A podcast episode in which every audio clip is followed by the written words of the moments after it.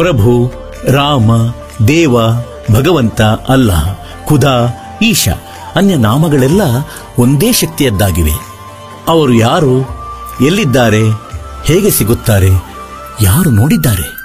ಈ ಪ್ರಶ್ನಾರ್ಥಕ ಚಿಹ್ನೆಗಳನ್ನು ಪೂರ್ಣವಾಗಿ ಅಳಿಸಿ ಹಾಕಲು ಅವಶ್ಯವಾಗಿ ಕೇಳಿ.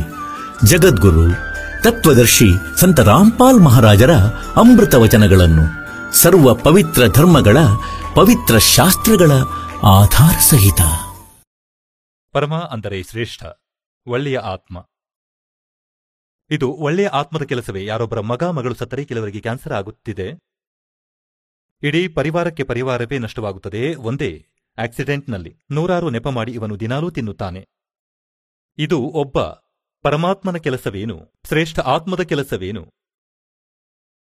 ಇವನು ಸ್ವತಃ ಹೇಳುತ್ತಾನೆ ಹನ್ನೊಂದನೇ ಅಧ್ಯಾಯದ ಮೂವತ್ತೆರಡನೇ ಶ್ಲೋಕದಲ್ಲಿ, ನಾನು ಕಾಲ. ಈಗ ಕಾಲನು ನಮಗೆ ಹೀಗೆ ಕಷ್ಟ ಕೊಡುವನು ಕೊಡುತ್ತಲೂ ಇದ್ದಾನೆ. ಈಗ ಪರಮಾತ್ಮ ಇತಿ ಉದಾಹರತ ಶ್ರೀಮದ್ ಭಗವದ್ಗೀತೆ ಅಧ್ಯಾಯ ಸಂಖ್ಯೆ ಹದಿನೇಳರಲ್ಲಿ ಬಹಳ ನಿರ್ಣಾಯಕ ಜ್ಞಾನವನ್ನು ಕೊಟ್ಟಿದ್ದಾರೆ. ಏಕೆಂದರೆ ಇವು ಆಧ್ಯಾತ್ಮಿಕ ವರ್ಡ್ಗಳಾಗಿವೆ. ಆಧ್ಯಾತ್ಮಿಕ ಶಬ್ದವಾಗಿದೆ, ಆಧ್ಯಾತ್ಮಿಕ ಶಾಸ್ತ್ರವಾಗಿದೆ. ಇದು ಯಾವುದೋ ಊಹಾಪೋಹದ ಹಾಡು ಅಲ್ಲ, ಗಾಡ್ ಗಿವೆನ್ ಸ್ಪಿರಿಚುವಲ್ ನಾಲೆಜ್ ಇದೆ. ಇದನ್ನು ತಿಳಿಯುವುದು ಮಕ್ಕಳ ಆಟವಲ್ಲ. ಎಲ್ಲಿಯವರೆಗೆ ಪರಮಾತ್ಮನ ಆಜ್ಞೆ ಇಲ್ಲದೆ ಕಬೀರ ಪರಮಾತ್ಮನ ಕೃಪೆಯಿಲ್ಲದೆ ನಾವು ಸದ್ಗ್ರಂಥಗಳನ್ನು ತಿಳಿಯಲಾರೆವು. ಇದು ಸತ್ಯವೆಂದು ತಿಳಿಯಿರಿ.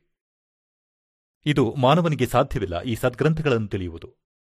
ಇದನ್ನು ಪರಮಾತ್ಮ ಒಳಗಿಂದ ಪ್ರೇರಣೆ ನೀಡಿ ಒಳಗಿನ ಆ ಅಜ್ಞಾನ ನಾಶ ಮಾಡುತ್ತಾನೆ. ಯಾವ ಭಕ್ತನ ಮೇಲೆ ಅವನು ಕೃಪೆ ತೋರುತ್ತಾನೆ ಪ್ರಸನ್ನನಾಗುತ್ತಾನೆ. ದಾಸಗಿರಿ ಮೇರ್ ಸದ್ಗುರು ಕಿ ಖೋಲ್ಲ ಯಾರ ಮೇಲೆ ಆ ಪರಮಾತ್ಮ ದಯೆಯನ್ನು ತೋರುತ್ತಾನೋ ಅವನ ಜ್ಞಾನಯೋಗ ತೆರೆಯುತ್ತಾನೆ. ಇದರಲ್ಲಿ ಹೇಳಲಾಗಿದೆ, ಉತ್ತಮ್ ಪುರುಷತು ಅನ್ಯ ಪರಮಾತ್ಮ ಇತಿ ಉದಾಹರತ, ಅವನನ್ನು ಪರಮಾತ್ಮ ಎಂದು ಹೇಳಲಾಗುತ್ತದೆ. ಈಗ ನೋಡಿ, ಇವನು ಪರಮಾತ್ಮನೇ. ಇವನನ್ನು ಕಟುಕ ಎಂದು ಹೇಳಲಾಗುತ್ತದೆ, ಕಟುಕ ಕುರಿ ಸಾಕಿದಂತೆ. ಎಲ್ಲಾ ಸೌಕರ್ಯಗಳನ್ನು ನೀಡುತ್ತಾನೆ ಆ ಕುರಿಗಳಿಗೆ.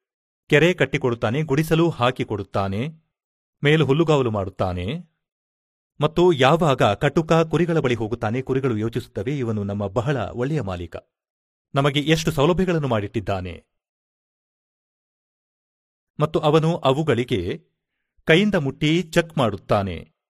ಕುರಿಗಳು ಅವನನ್ನು ಪ್ರೀತಿಸುತ್ತವೆ, ನಾಲಗೆಯಿಂದ ನೆಕ್ಕುತ್ತವೆ, ಪ್ರೀತಿಸುತ್ತವೆ, ಏಕೆಂದರೆ ಇವನು ನಮ್ಮ ಒಳ್ಳೆಯ ಮಾಲೀಕನು. ನಮಗೆ ಎಷ್ಟೊಂದು ಕೇರ್ ಟೇಕ್ ಮಾಡುತ್ತಿದ್ದಾನೆ. ಅವುಗಳಿಗೆ ಗೊತ್ತಿಲ್ಲ ಅವನು ಹೀಗೆ ನೋಡುತ್ತಾನೆ, ಅವು ಎಷ್ಟು ಕಿಲೋಗಳಾಗಿರಬಹುದೆಂದು, ಎಷ್ಟು ಮಾಂಸ ಇದೆ ಎಂದು. ಅವು ಯೋಚಿಸುತ್ತವೆ, ಇವನು ನಮ್ಮ ಸೇವೆ ಮಾಡಲು, ಪ್ರೀತಿ ಮಾಡಲು ಬಂದಿದ್ದಾನೆ. ಹಾಗಿದ್ರೆ ನಾವು ಇಲ್ಲಿಯ ಸೌಂದರ್ಯಗಳನ್ನು ನೋಡಿ ಗೋಡಂಬಿ ದ್ರಾಕ್ಷಿ ಸೇಬು ಕಿತ್ತಳೆ ಎಷ್ಟು ಸುಂದರ ಉದ್ಯಾನವನ, ತೋಟಗಳು, ಜಲಪಾತಗಳು ಹರಿಯುತ್ತವೆ, ನದಿಗಳು ಹರಿಯುತ್ತವೆ, ಎಷ್ಟು ಸುಂದರ ಇಲ್ಲಿ. ಹಣ್ಣು ಹಂಪಲು ಧಾನ್ಯಗಳಿವೆ, ಭಗವಂತ ಬಹಳ ದಯಾಳು ಎಂದು ನಾವು ಯೋಚಿಸುತ್ತೇವೆ ಎಷ್ಟೊಂದು ಸೌಲಭ್ಯತೆ ಕೊಟ್ಟಿದ್ದಾನೆ ಮತ್ತು ಯಾರದೋ ಮಗ ಸಾಯುತ್ತಾನೆ ಮತ್ತು ಯಾರದೋ ಇಡೀ ಪರಿವಾರ ನಾಶವಾಗುತ್ತದೆ. ಆಗ ಎಲ್ಲಿ ಹೋಗುತ್ತದೆ ಅವನ ದಯೆ? ಪುಣ್ಯಾತ್ಮರಿ, ಈ ಜ್ಞಾನ ಇಂದಿನ ತನಕ ಯಾರೂ ನಮಗೆ ಹೇಳಲಿಲ್ಲ. ಈ ಕಾಲನ ದೂತರು ಸತ್ಯಲೋಕದ ಜ್ಞಾನವನ್ನು ಕೊಡುತ್ತಿದ್ದಾರೆ. ಎರಡು ಮೂರು ಪಂಥಗಳು ನಡೆಯುತ್ತಿವೆ ಇವ್ರಿಗೆ ಆ ಈ ಕೂಡ ಗೊತ್ತಿಲ್ಲ. ಶ್ರದ್ಧಾಳುಗಳು ಕಣ್ಣು ಮುಚ್ಚಿ ಕುಳಿತಿದ್ದಾರೆ. ಅವರನ್ನು ಪರಮಜ್ಞಾನಿ ಎಂದು ತಿಳಿದು ಅವರಿಗೆ ಆ ಆ, ಈ ಗೊತ್ತಿಲ್ಲ. ಈಗ ಇದರಲ್ಲಿ ಹೇಳಿದ್ದಾರೆ, ಅವನನ್ನು ಪರಮಾತ್ಮ ಎನ್ನುತ್ತಾರೆ. ಈಗ ಹೇಗೆ? ಪರಮಾತ್ಮ ಭಗವಂತನ ಕೆಲಸವಾಗಿದೆ, ಸುಖ ಕೊಡುವುದು, ದುಃಖ ಕೊಡದಿರುವುದು. ಹೀಗೆ ಆ ಕುರಿಗಳು ತಿಳಿಯುತ್ತವೇನೆಂದರೆ, ಇವನು ನಮ್ಮ ದಯಾಳು, ಮಾಲೀಕನು, ಮತ್ತು ಅವನಿಗೆ ಸಂಜೆ ಆರ್ಡರ್ ಬಂದಾಗ ಅವನು ನೋಡುವುದಿಲ್ಲ, ಯಾರೋ ಯಾರ ಮಗ, ಯಾರ ಮಗಳನ್ನು ಕರೆದೊಯ್ಯಬೇಕು, ಯಾರ ತಾಯಿ, ಯಾರ ತಂದೆ. ಅವನು ಕೋಲು ಹಿಡಿದು ತೆಗೆದುಕೊಂಡು ಹೋಗುತ್ತಾನೆ, ದಪ್ಪ ದಪ್ಪ ಆರಿಸಿ. ಮತ್ತು ಉಳಿದ ಕುರಿಗಳು ಯಾವಾಗ ಅವನು ಕರೆದೊಯ್ಯುತ್ತಾನೆ ಅವುಗಳಿಗೆ ತಿಳಿಯುತ್ತದೆ? ಒಂದು ಈ ಕಡೆ, ಒಂದು ಆ ಕಡೆ ಓಡುತ್ತದೆ ಅಲ್ಲಿಂದ? ಮತ್ತು ಓಡಿಬಿಡುತ್ತವೆ. ಹೋಗುವುದಾದರೂ ಎಲ್ಲಿ? ನಾಲ್ಕೂ ದಿಕ್ಕುಗಳಲ್ಲಿ. ಭದ್ರ ಬೇಲಿ ಮಾಡಿಟ್ಟಿರುವನು, ಗಡಿ ಮಾಡಿಟ್ಟಿರುವನು, ಅವುಗಳು ಹೋಗಲು ಸಾಧ್ಯವಿಲ್ಲ, ಬೌಂಡ್ರಿ ಮಾಡಿಟ್ಟಿರುವನು. ಹಾಗಾದರೆ ಪುಣ್ಯಾತ್ಮರೇ, ದುಃಖ ಕೊಡದೆ ಕೇವಲ ಸುಖವನ್ನು ಕೊಡುವವನೇ ಪರಮಾತ್ಮನು. ಮತ್ತು ಆ ಪರಮಾತ್ಮ ಸತ್ಯಲೋಕದಲ್ಲಿರುವರು. ಆ ಪರಮೇಶ್ವರ ಸತ್ಯಲೋಕದಲ್ಲಿರುವರು. ಅವರೇ ಪರಮಾತ್ಮನೆಂದು ಕರೆಯಲ್ಪಡುತ್ತಾರೆ. ಯ ಲೋಕತ್ರಯಂ ಆವಿಶ್ಯ ಬಿಭರ್ತಿ ಅವ್ಯ ಈಶ್ವರ. ಅವನು ಮೂರೂ ಲೋಕದೊಳಗೆ ಪ್ರವೇಶಿಸಿ ಎಲ್ಲರ ಧಾರಣೆ ಪೋಷಣೆ ಮಾಡುತ್ತಾನೆ. ಅವನಾಗಿದ್ದಾನೆ ಅವಿನಾಶಿ ಪರಮಾತ್ಮ. ಹಾಗಿದ್ದರೆ ಪುಣ್ಯಾತ್ಮರೇ, ಈಗ ಪ್ರಸಂಗ ನಡೆಯುತ್ತಿದೆ ಪರಮಾತ್ಮ. ಸ್ವತಃ ಬರುತ್ತಾರೆ ಈ ಸತ್ಯಜ್ಞಾನ ಹೇಳುವುದಕ್ಕಾಗಿ. ಮತ್ತು ನಾವು ಇಲ್ಲಿ ಹೇಗೆ ಸಿಕ್ಕಿಕೊಂಡೆವು? ಈ ಜ್ಞಾನವನ್ನು ಪರಮಾತ್ಮ ಸ್ವತಃ ಬಂದು ಹೇಳುತ್ತಾರೆ. ಅದಕ್ಕಾಗಿ ಪರಮೇಶ್ವರನು ತನ್ನ ಮೂಲಕ ರಚಿಸಿದ ಸೃಷ್ಟಿಯ ಸ್ವಲ್ಪ ಜ್ಞಾನ ಕೊಟ್ಟಿದ್ದಾರೆ. ಎಲ್ಲಿಯವರೆಗೆ ನಾವು ಈ ತತ್ವಜ್ಞಾನದ ರಹಸ್ಯವನ್ನು ತಿಳಿದುಕೊಳ್ಳುವುದಿಲ್ಲವೋ, ಅಲ್ಲಿವರೆಗೂ ನಾವು ಆಧ್ಯಾತ್ಮ ಜ್ಞಾನ ತಿಳಿಯಲಾರೆವು. ನಾವು ಯಾರು? ಪುಣ್ಯಾತ್ಮರೇ ಇಂದಿನ ತನಕ ನಾವು ಕೇಳುತ್ತಿದ್ದೆವು ಈ ಋಷಿ ಮಹರ್ಷಿಗಳಿಂದ ಏನೆಂದರೆ ಆತ್ಮಜ್ಞಾನವಾಗಬೇಕು. ಮತ್ತು ಪರಮಾತ್ಮ ಹೇಳುತ್ತಾರೆ ಕೂಪ್ ಕಿ ಛಾಯಾ ಅರ್ ಕೂಪ್ ಕೆ ಮಾಹಿ ಏಸಾ ಆತ್ಮಜ್ಞಾನ. ಹೇಗೆಂದರೆ ಬಾವಿಯ ನೆರಳು ಬಾವಿ ತನಕವೇ ಸೀಮಿತವಾಗಿದೆ ಹೊರಗೆ ಅದರ ಯಾವ ಪ್ರಯೋಜನವಿಲ್ಲ ಬಾವಿ ನೆರಳು. ಕೂಪ್ ಕಿ ಛಾಯಾ ಕೂಪ್ ಕೆ ಮಾಹಿ ಏಸಾ ಆತ್ಮಜ್ಞಾನ. ಆತ್ಮಜ್ಞಾನವಂತೂ ಇದಾಗಿದೆ ಅಂದರೆ ನಾವು ಯಾರು? ಮತ್ತು ಎಲ್ಲಿಂದ ಬಂದಿದ್ದೇವೆ? ನಾವು ಇಲ್ಲಿ ಜೀವಿಸುವ ಉದ್ದೇಶವೇನು? ಇದಾಗಿದೆ ಆತ್ಮಜ್ಞಾನ. ಮತ್ತು ಪುನಃ ಪರಮಾತ್ಮ ಜ್ಞಾನ ಅಂದರೆ ಆ ಪರಮಾತ್ಮ ಯಾರು? ಎಲ್ಲಿದ್ದಾನೆ? ಹೇಗಿದ್ದಾನೆ? ಹೇಗೆ ಸಿಗುತ್ತಾನೆ? ಅವನನ್ನು ಪಡೆಯುವ ಪ್ರಯತ್ನ ನಾವು ಮಾಡುತ್ತಿದ್ದೇವೆಯೇ? ಅದರಿಂದ ನಮಗೆ ಲಾಭವೇನು? ಇದು ಪರಮಾತ್ಮ ಜ್ಞಾನ. ಹಾಗಾದರೆ ಇಲ್ಲಿ ಸತ್ಸಂಗದೊಳಗೆ ಆತ್ಮ ಮತ್ತು ಪರಮಾತ್ಮ ಎರಡೂ ಜ್ಞಾನ ತಿಳಿಸಲಾಗುತ್ತದೆ. ಈಗ ಇದೆಲ್ಲರಿಗೂ ತಿಳಿದಿದೆ ನಾವು ಇಲ್ಲಿ ಏಕೆ ಸಿಕ್ಕಿಕೊಂಡಿದ್ದೇವೆ? ನಾವು ಜೀವಾತ್ಮ, ಇವೆಲ್ಲರೂ ಹೇಳುತ್ತಾರೆ ನಾವು ಜೀವಾತ್ಮ ಮತ್ತು ಜೀವಾತ್ಮದ ಧರ್ಮ, ಜನ್ಮ ಮತ್ತು ಮೃತ್ಯು.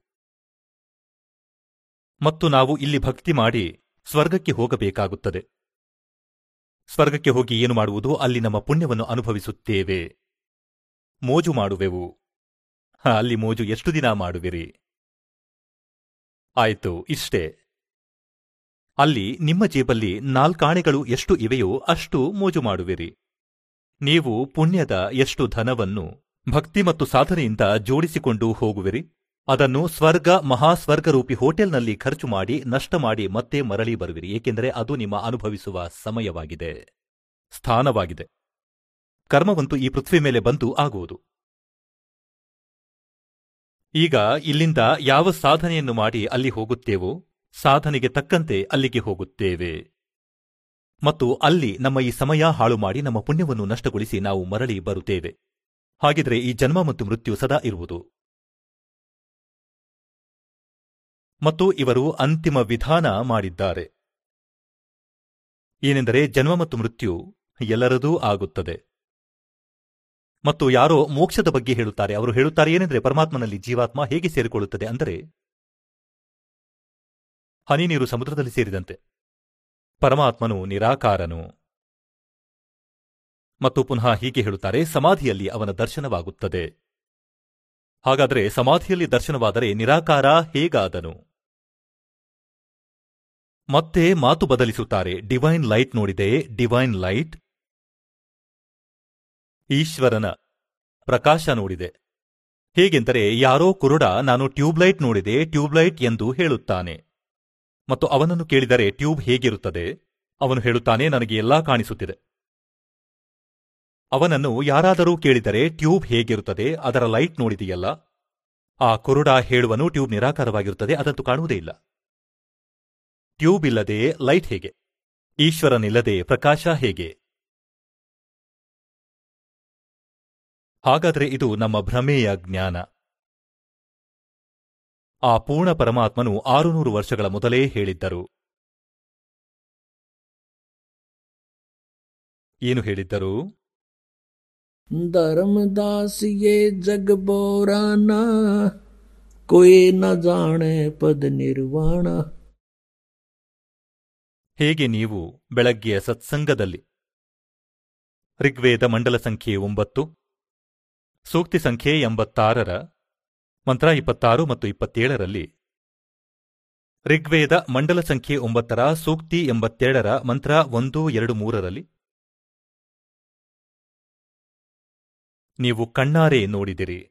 ಏನೆಂದರೆ ಆ ಪರಮಾತ್ಮನ ಮಹಿಮೆಯಲ್ಲಿ ಬರೆಯಲಾಗಿದೆ, ಆ ಪರಮೇಶ್ವರ ಮೇಲೆ ಮೂರನೇ ಮುಕ್ತಿಧಾಮದಲ್ಲಿರುತ್ತಾನೆ. ಅವನು ದ್ಯೂಲೋಕದ ಮೂರನೇ ಸ್ಥಾನದಲ್ಲಿ ವಿರಾಜಮಾನನಾಗಿರುತ್ತಾನೆ ಗದ್ದುಗೆ ಮೇಲೆ. ಅಲ್ಲಿಂದ ವೇಗವಾಗಿ ಅತ್ಯಧಿಕ ಹೆಚ್ಚಿನ ವೇಗದಿಂದ ನಡೆಯುವ ವಸ್ತುವಿನಂತೆ ಮಿಂಚಿನಂತೆ, ಆಕಾಶದ ಮಿಂಚಿನಂತೆ ವೇಗವಾಗಿ ಬರುತ್ತಾನೆ.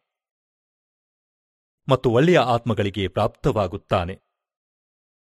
ಒಳ್ಳೆಯ ಆತ್ಮಗಳಿಗೆ ಭೇಟಿಯಾಗುತ್ತಾನೆ. ಶ್ರೇಷ್ಠ ಆತ್ಮಗಳಿಗೆ ಸಿಗುತ್ತಾನೆ. ಹಾಗಾದರೆ ಇಂತಹ ಲೀಲೆ ಯಾವ ಭಗವಂತ ಮಾಡಿಟ್ಟಿರುವನು? ಕಬೀರ ಪರಮೇಶ್ವರರು ಮಾತ್ರ. ಮತ್ತು ಯಾರನ್ನು ನಾವು ಭಗವಂತರೆಂದು ನಂಬುತ್ತಿದ್ದೆವು ಅವರ ಯಾವುದೇ ಲೀಲೆಯಲ್ಲಿ ವೇದಗಳ ಅನುಸಾರ ಅವರ. ಅವರ ಮಹಿಮೆ ಇಲ್ಲ. ಕಬೀರರ ಮಹಿಮೆ ಮಾತ್ರ ವೇದಗಳ ಅನುಸಾರ ಇದೆ. ಒಬ್ಬ ಧರ್ಮದಾಸ ಹೆಸರುಳ್ಳ. ಬಹಳ ದೊಡ್ಡ ಧನಿಕ ವ್ಯಕ್ತಿಯಿದ್ದ ಸೇಠುವು ಆಗಿದ್ದ. ವೈಶ್ಯಕುಲದಲ್ಲಿ ಜನಿಸಿದ್ದರು. ಭಗವಂತ ಶ್ರೀಕೃಷ್ಣ ಶ್ರೀರಾಮ, ವಿಷ್ಣು ಶಂಕರರ ದೃಢ ಪೂಜಾರಿಯಾಗಿದ್ದರು. ಅವರು ತಮ್ಮ, ಏಕೆಂದರೆ ಇದು ಎಲ್ಲರಿಗೂ ತಿಳಿದಿದೆ ಏನೆಂದರೆ ಗುರುವಿನ ಹೊರತು ಮೋಕ್ಷ ಸಿಗುವುದಿಲ್ಲ. ಇದಕ್ಕಾಗಿ ಗುರುವನ್ನು ಮಾಡಿಕೊಳ್ಳುವುದು ಅನಿವಾರ್ಯವೆಂದು ತಿಳಿದಿದ್ದಾರೆ. ಹಾಗಾಗಿ ರೂಪದಾಸರನ್ನು ಗುರು ಮಾಡಿಕೊಂಡಿದ್ದರು ಅವರು ಶ್ರೀ ವಿಷ್ಣುವಿನ ಪೂಜಾರಿಯಾಗಿದ್ದರು. ವೈಷ್ಣವ ಸಾಧುವಾಗಿದ್ದರು. ಧರ್ಮದಾಸರು ಅರವತ್ತು ವರ್ಷದ ಆಸುಪಾಸಿನಲ್ಲಿದ್ದರು. ಹಣದ ಯಾವ ಕೊರತೆ ಇರಲಿಲ್ಲ. ಇಷ್ಟೊಂದು ಹಣವಿತ್ತು ಅವರ ಬಳಿ. ಎಲ್ಲಕ್ಕಿಂತ ದೊಡ್ಡ ಮಾತು ಯೋಚಿಸುವುದೇನೆಂದರೆ ಪುಣ್ಯಾತ್ಮರೇ. ಇಂತಹ ಧನಿಕ ವ್ಯಕ್ತಿ ಕೂಡ ಭಗವಂತನನ್ನು ಬಯಸುತ್ತಾನೆ ಅಂದರೆ ಅವನು ಬಹಳ ಪುಣ್ಯಕರ್ಮಿ ವ್ಯಕ್ತಿಯಾಗಿರುತ್ತಾನೆ.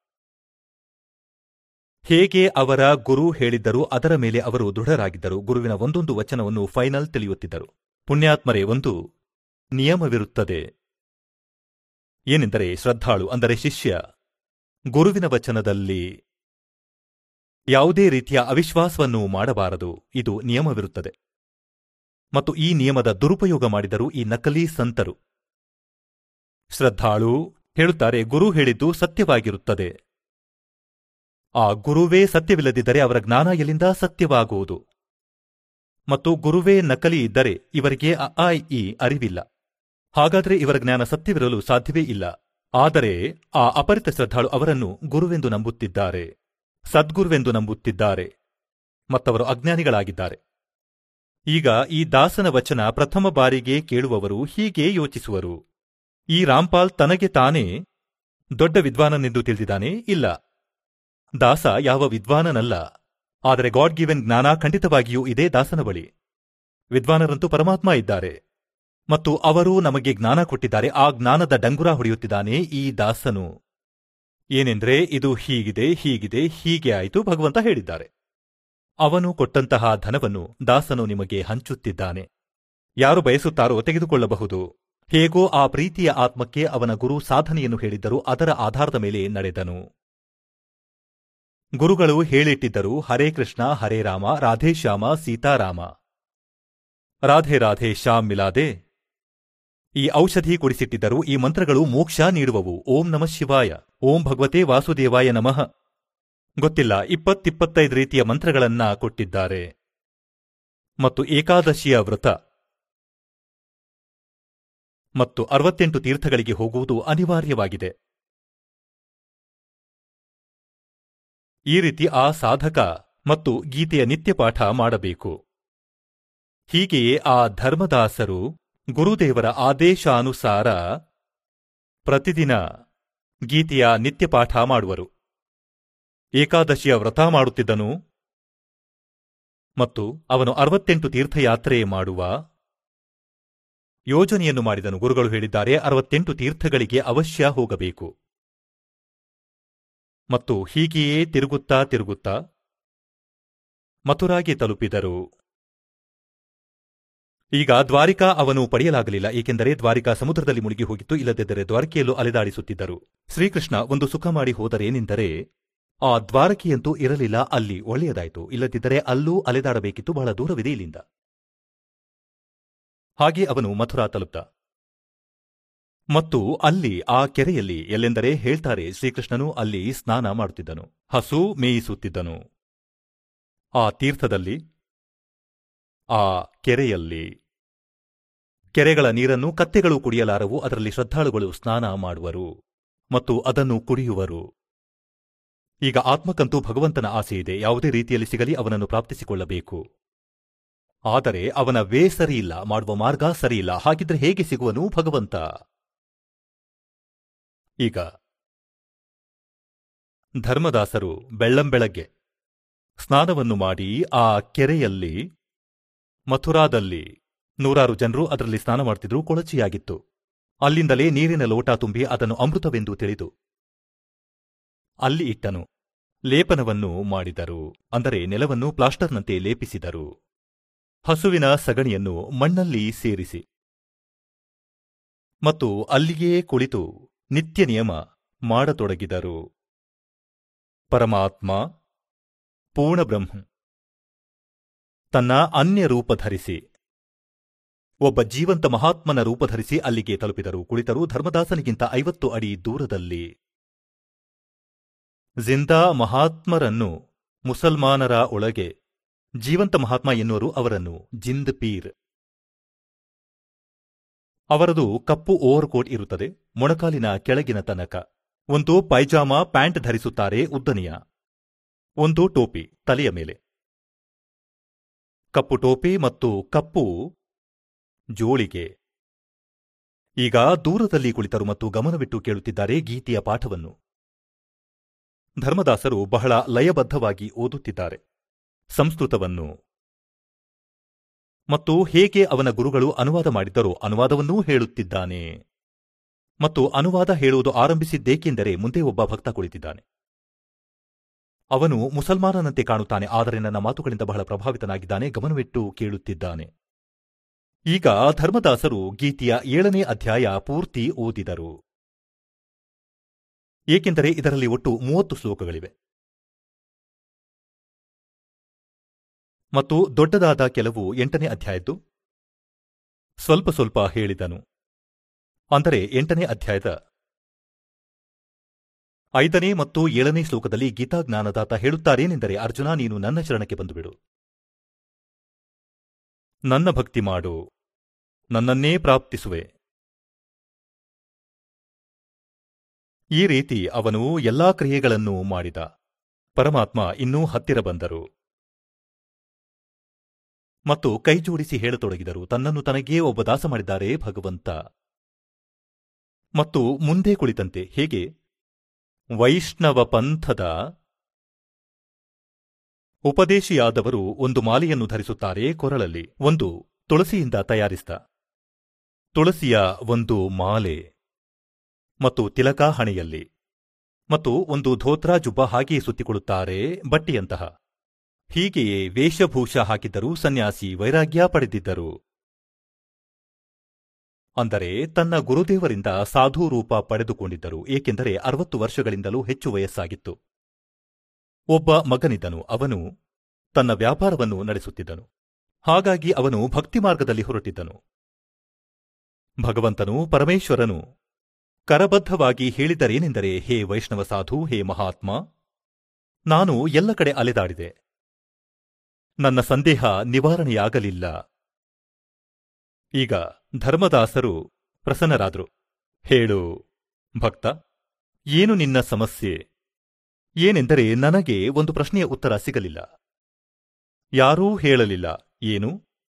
ಏನೆಂದರೆ ಬ್ರಹ್ಮನ ತಂದೆಯಾರು, ವಿಷ್ಣುವಿನ ತಾಯಿಯಾರು, ಮತ್ತು ಶಂಕರನ ತಾತ ಯಾರು ನಮಗೆ ತಿಳಿಸು. ಧರ್ಮದಾಸರು ನಕ್ಕಿದರು ಮೊದಲು. ವಾಹ್ ಸಹೋದರ, ವಾಹ್.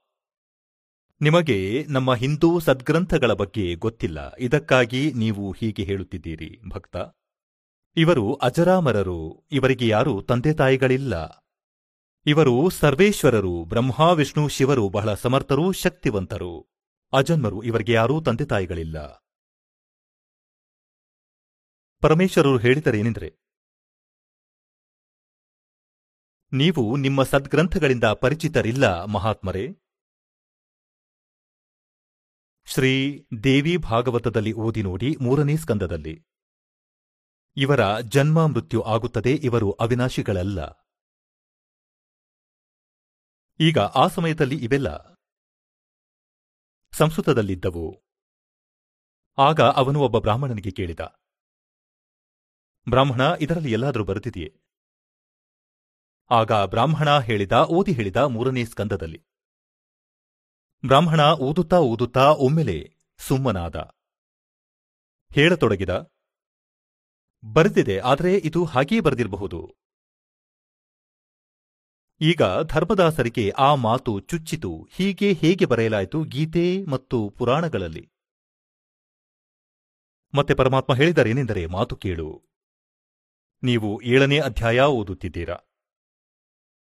ಏಳನೇ ಅಧ್ಯಾಯದಲ್ಲಿ ಗೀತೆಯನ್ನು ಓದುವುದರಿಂದ ಏನು ಲಾಭವಾಗುವುದು ನಿಮಗೆ? ಒಂದು ವೇಳೆ ನಾನೂ ಓದಲಾರಂಭಿಸಿದರೆ ನಿಮ್ಮ ಅನುಯಾಯಿ ಆಗುವೆ. ಗೀತೆಯ ನಿತ್ಯ ಪಠನದಿಂದ ಏನು ಲಾಭವಾಗುವುದು? ಇದನ್ನು ಹೇಳು ನನಗೆ. ಧರ್ಮದಾಸರು ಹೇಳಿದರು, ಇದರಿಂದ ಮೋಕ್ಷವಾಗುವುದು. ಒಬ್ಬ ರಾಜನು ಓದಿದ್ದ, ಅವನಿಗೆ ಸಂತಾನವಾಯಿತು, ಅವನು ಹೀಗೆ ಓದಿದ್ದ, ಅವನಿಗೆ ಹೀಗಾಯಿತು. ಪರಮಾತ್ಮ ಪ್ರಶ್ನೆ ಮಾಡಿದ್ದೇನೆಂದರೆ, ಯಾರೋ ಒಬ್ಬ ರೈತನ ಮಗನಿದ್ದ. ಒಬ್ಬ ರೈತನಿದ್ದ ವೃದ್ಧಾವಸ್ಥೆಯಲ್ಲಿ ಒಬ್ಬ ಮಗ ಹುಟ್ಟಿದನು, ಒಬ್ಬನೇ ಒಬ್ಬ. ಈಗ ರೈತ ಯೋಚಿಸಿದ, ನನ್ನ ಮೃತ್ಯುವಿನ ಬಳಿಕ ಈ ನನ್ನ ಮಗನು ನನ್ನ ವ್ಯವಸಾಯದಿಂದ ಅಪರಿಚಿತನಾಗಬಾರದು. ಇವನು ಯುವಕನಾಗುವಷ್ಟರಲ್ಲಿ ನನ್ನ ಮೃತ್ಯುವಾಗುವುದು. ಅವನು ತನ್ನ ಎಲ್ಲಾ ಅನುಭವ ಪುಸ್ತಕದ ಒಂದು ಹಾಳೆಯಲ್ಲಿ ಬರೆದ. ಹೇಳಿದ, ಮಗನೇ, ನೀನು ದೊಡ್ಡವನು ಹಾಗೂ ಬುದ್ಧಿವಂತನಾಗಿ ಹೊಲ ಮಾಡತೊಡಗಿದಾಗ ನನ್ನ ಈ ಬರವಣಿಗೆಯನ್ನು ಅವಶ್ಯವಾಗಿ ಓದು. ಈಗ ಆ ರೈತನ ಮಗ ಅದನ್ನು ಓದುತ್ತಿದ್ದಾನೆ. ತನ್ನ ತಂದೆಯ ಮೃತ್ಯುವಿನ ಬಳಿಕ ಅವರ ಮೂಲಕ ಕೊಟ್ಟಂತಹ ಅನುಭವ, ಬರವಣಿಗೆ ಡೇಲಿ ಓದುತ್ತಿದ್ದಾನೆ. ಹಾಗಾದರೆ ಅದನ್ನು ದಿನಾಲೂ ಓದುವ ಅವನ ಉದ್ದೇಶವೇನು? ಪರಮಾತ್ಮ ಹೇಳುತ್ತಾರೆ, ಅವನ ಉದ್ದೇಶ ಇದೇ ಆಗುವುದಲ್ಲವೇ? ಅಂದರೆ, ತಂದೆ ಹೇಳಿದಂತೆ ಬೀಜ ಬಿತ್ತುವುದು, ಅದೇ ಧಾನ್ಯ ಬಿತ್ತುವುದು. ಅದನ್ನು ಅದೇ ತರ ಅದೇ ಸೀಸನ್ನಲ್ಲಿ ಬಿತ್ತುವುದು ಮತ್ತು ಅದೇ ತರಹ ಸಮಯ ಸಮಯದಲ್ಲಿ ನೀರನ್ನು ಒದಗಿಸುವುದು. ಹೌದು, ಹೀಗೆಯೇ ಇದೆ. ಮತ್ತೆ ಬರೆಯುವುದರಿಂದ ಬೇರೇನು ಲಾಭ ಅದರದು? ಮತ್ತು ಅವನು ಗೋಧಿಯ ಸ್ಥಳದಲ್ಲಿ ಗಾಂಜಾ ಬಿತ್ತಿದರೆ? ಗೋಧಿಯ ಬೀಜದ ಸ್ಥಾನದಲ್ಲಿ ಗಾಂಜಾ ಬಿತ್ತುತ್ತಿದ್ದರೆ ಅವನೆಂತಹ ರೈತ? ಅವನಂತೂ ಮೂರ್ಖನಾಗಿದ್ದಾನೆ. ಇದನ್ನೇ ಬಿತ್ತಬೇಕು, ಯಾವುದು ಬರೆದಿಟ್ಟಿದ್ದಾರೆ. ಬರೆದಿದೆ ಅದರಲ್ಲಿ. ಹಾಗಾಗಿ, ಭಕ್ತನೇ, ನಿಮ್ಮ ಗೀತೆಯಲ್ಲಿ ಬರೆದಂತಹ, ನೀವು ಅದೇ ಬೀಜವನ್ನು ಬಿತ್ತುವಿರಿ, ಅದೇ ಶಾಸ್ತ್ರಾನುಕೂಲ ಸಾಧನೆ ಮಾಡುವೆ, ಅದೇ ನಾಮಜಪ ಮಾಡುವೆ, ಆಗ ಲಾಭವಾಗುವುದು. ಬೀಜವು ಭಕ್ತಿಯ ನಾಮವಾಗಿದೆ. ಮತ್ತು ಉಳಿದ ಧಾರ್ಮಿಕ ಕ್ರಿಯೆಗಳು ಗೊಬ್ಬರ ಮತ್ತು ನೀರು ಒದಗಿಸುವುದು. ನೀವು ಬೀಜವನ್ನೇ ತಪ್ಪು ಬಿತ್ತಿರುವಿರಿ. ಗೀತೆಯಲ್ಲಿ ಎಲ್ಲಾದರೂ ಇದೆಯೇ? ಹರೇ ರಾಮ, ಹರೇ ಕೃಷ್ಣ. ಕೃಷ್ಣ ಕೃಷ್ಣ, ಹರೇ ಹರೇ, ಸೀತಾರಾಮ್, ರಾಧೇ ಶ್ಯಾಮ್. ರಾಧೆ ರಾಧೆ ಶ್ಯಾಮಿಲಾಧೆ ಓಂ ನಮಃ ಶಿವಾಯ. ಓಂ ಭಾಗವತಿ ವಾಸುದೇವಾಯ ನಮಃ. ಎಲ್ಲಾದರೂ ಗೀತೆಯಲ್ಲಿ ಬರೆದಿದೆಯೇ? ಖಂಡಿತ ಇಲ್ಲ. ಮತ್ತು ಇವುಗಳನ್ನು ಕಂಠಸ್ಥ ಮಾಡುತ್ತಿರುವ ನೀನು ಆ ರೈತನ ಮೂರ್ಖ ಮಗನಿಗಿಂತ ಕಡಿಮೆ ಏನು? ಅರೆ, ಗೀತೆಯಲ್ಲಿ ಬರೆದಿರುವಂತೆ ಮಾಡಿದರೆ ಲಾಭವಾಗುವುದು. ಇದರಲ್ಲಿ ಏಕಾದಶಿಯ ವ್ರತ ಎಲ್ಲಾದರೂ ಬರೆದಿದೆಯೇ? ಆರನೇ ಅಧ್ಯಾಯದ ಹದಿನಾರನೇ ಶ್ಲೋಕದಲ್ಲಿ ನಿಷೇಧಿಸಲಾಗಿದೆ, ಹೇ ಅರ್ಜುನ, ಈ ಯೋಗ ಅಂದರೆ ಸಾಧನೆ, ಭಕ್ತಿ? ಅಧಿಕ ತಿನ್ನುವವನು ಮತ್ತು ಏನೂ ತಿನ್ನದಿರುವವನು ಎಂದಿಗೂ ಸಫಲನಾಗುವುದಿಲ್ಲ. ಏನೂ ತಿನ್ನದೆ ಏಕಾದಶಿಯ ವ್ರತ ಮಾಡಿ ಇಡೀ ದಿನ ಹಸಿರಿನಿಂದ ಸಾಯುತ್ತೀರಿ ನೀವು. ಈಗ ಗೀತೆಯಂತೂ ಅವನು ಓದಿದ್ದನು, ಕಂಠಸ್ಥ ಮಾಡಿದ್ದನು, ಧರ್ಮದಾಸನಿಗೆ ಪರಮಾತ್ಮನ ಒಂದೊಂದು ಮಾತುಗಳು ಮನಸ್ಸಿಗೆ ಚುಚ್ಚುತ್ತಿದ್ದವು. ಅರೆ, ನೀನು ಗೀತೆಯನ್ನು ಶಿರೋಧಾರ್ಯವೆಂದು ನಂಬುತ್ತೀಯಾ? ಭಗವಂತನ ಆದೇಶದ ವಿರುದ್ಧ ಸಾಧನೆ ಮಾಡುತ್ತಿರುವೆ. ಹದಿನಾರನೇ ಅಧ್ಯಾಯದ ಇಪ್ಪತ್ಮೂರನೇ ಶೋಕದಲ್ಲಿ ಬರೆಯಲಾಗಿದೆ. ಶಾಸ್ತ್ರವಿಧಿಯನ್ನು ತ್ಯಜಿಸಿ. ಯಾರು ಮನಸ್ಸೆಚ್ಚೆ ಆಚರಣೆ ಮಾಡುತ್ತಾರೆ, ಅವರ ಮೋಕ್ಷವಾಗುವುದಿಲ್ಲ. ಯಾವ ಸಿದ್ಧಿಯೂ ಪ್ರಾಪ್ತಿಯಾಗುವುದಿಲ್ಲ. ಯಾವ ಸುಖವೂ ಸಿಗುವುದಿಲ್ಲ. ಯೂಸ್ಲೆಸ್. ಈಗ ಈ ಮನಸ್ಸು ದೊಡ್ಡ ರಾಕ್ಷಸ. ಇದು ಬೇಗನೆ ಸೋಲು ಒಪ್ಪುವುದಿಲ್ಲ. ಈಗ ಎಲ್ಲಾ ಕೇಳಿ ತಿಳಿದುಕೊಳ್ಳುತ್ತಿದ್ದಾನೆ. ಮತ್ತು ಹೃದಯದಲ್ಲಿಳಿಯುತ್ತಿದೆ. ಈಗ ಏನಾಯಿತು? ಏಕೆಂದರೆ ಕಾಲನಿಗೆ ತಿಳಿಯಿತು, ಈಗ ನಿನ್ನ ಒಬ್ಬ ವ್ಯಕ್ತಿ ಹೋಗುವನು ಇವನಂತು. ನನ್ನ ಜಾಲದಿಂದ ಹೋಗುವೆನೆಂದು ಒಳಗಿನಿಂದ ಪ್ರೇರೇಪಿಸಿದ ಅವನ ಮನಸ್ಸಿನಲ್ಲಿ ಬಂತು ಇವನು ಮುಸಲ್ಮಾನನು. ಇವನು ವ್ಯರ್ಥ ಮಾತನಾಡುತ್ತಿರುವನು. ಎಲ್ಲರೂ ರಾಮನಾಮವನ್ನು ಹೀಗೇ ಜಪಿಸುತ್ತಿದ್ದಾರೆ. ಎಲ್ಲರೂ ಈ ನಾಮವನ್ನೇ ಜಪಿಸುತ್ತಾರೆ ಇಡೀ ಹಿಂದೂ ಸಮಾಜದಲ್ಲಿ. ಹಾಗಾಗಿ ಅವನು ಏನು ಹೇಳಿದನೆಂದರೆ ಧರ್ಮದಾಸನು ಪರಮಾತ್ಮನಿಗೆ, ಜಿಂದ, ಮಹಾತ್ಮ ನಿನ್ನ ಮಾತು ನನಗೆ ಕಹಿ ಅನಿಸುತ್ತಿದೆ. ನೀನು ಮಹಾತ್ಮನು ಇಲ್ಲದಿದ್ದರೆ ನಾನು ನಿನ್ನೊಡನೆ ಜಗಳವಾಡ್ತಿದ್ದೆ. ನೀನು ಸಾಧುವೇಷದಲ್ಲಿರುವೆ. ಇನ್ನು ಮುಂದೆ ಇಂತಹ ಮಾತುಗಳನ್ನು ಹೇಳಬೇಡ. ನಮ್ಮ ಭಗವಂತರ ಬಗ್ಗೆ, ನಮ್ಮ ಮಂತ್ರಗಳ ಬಗ್ಗೆ ವ್ಯರ್ಥ ಮಾತನಾಡಬೇಡ. ಪರಮಾತ್ಮ ಅದೇ ಸಮಯದಲ್ಲಿ ತಿಳಿದರೂ ಇವನಲ್ಲಿ ಕಾಲ ಬಂದ. ಭಗವಂತ ಅಂತರ್ಧ್ಯಾನರಾದರೂ ಅಲ್ಲಿಂದ ಅದೃಶ್ಯರಾದರು. ಮತ್ತು ಎದುರಲ್ಲಿ ವ್ಯಕ್ತಿ ಮಾತನಾಡುತ್ತಿದ್ದರೆ, ಒಮ್ಮೆಲೆ ಅದೃಶ್ಯರಾದರೆ ಗಾಬರಿಗೊಳ್ಳುವನು ಮತ್ತು ವ್ಯಾಪಾರಸ್ಥನಿದ್ದನು. ಮುಂದಿನಿಂದ ಭಗವಂತ ಒಮ್ಮೆಲೆ ಅದೃಶ್ಯರಾದರು. ಅದೇ ಸಮಯ ಅವನಿಗೆ ಆಘಾತವಾದಂತಾಯಿತು. ಮತ್ತು ಯೋಚಿಸಿದ ಎಲ್ಲಾ ಮಾತುಗಳು ಸತ್ಯ ಹೇಳುತ್ತಿದ್ದರು. ಎಲ್ಲವೂ ಸತ್ಯ ಸತ್ಯ ಹೇಳುತ್ತಿದ್ದರು. ನನ್ನ ಭಾಗ್ಯ ನುಚ್ಚುನೂರಾಯಿತು. ಇವನಾರೋ ದೇವದೂತನಿದ್ದನು. ಯಾರೋ ಭಗವಂತ ಕಳುಹಿಸಿದ ದೂತನಾಗಿದ್ದನು. ನಾನು ದೊಡ್ಡ ತಪ್ಪು ಮಾಡಿದೆ. ಎಲ್ಲಾ ಮಾತುಗಳನ್ನು ಸರಿಯಾಗಿಯೇ ಹೇಳುತ್ತಿದ್ದ. ಈಗ ಪರಮಾತ್ಮ ಇಲ್ಲೂ ಹೇಳಿದ್ದರೂ ಯಾವ ಕೆರೆಯಲ್ಲಿ ನೀನು ಸ್ನಾನ ಮಾಡಿ ಬಂದೆ? ಇದರಲ್ಲಿ ಗೊತ್ತಿಲ್ಲ ಎಷ್ಟು ಜೀವಗಳನ್ನು ಕೊಂದೆ ನೀನು. ಈಗ. ಧರ್ಮದಾಸನಿಗೆ ಮಾಲೀಕನು ಹೇಳಿದ್ದನು ಏನೆಂದರೆ ನೀನು ಗೀತೆಯನ್ನು ಓದುತ್ತೀಯ.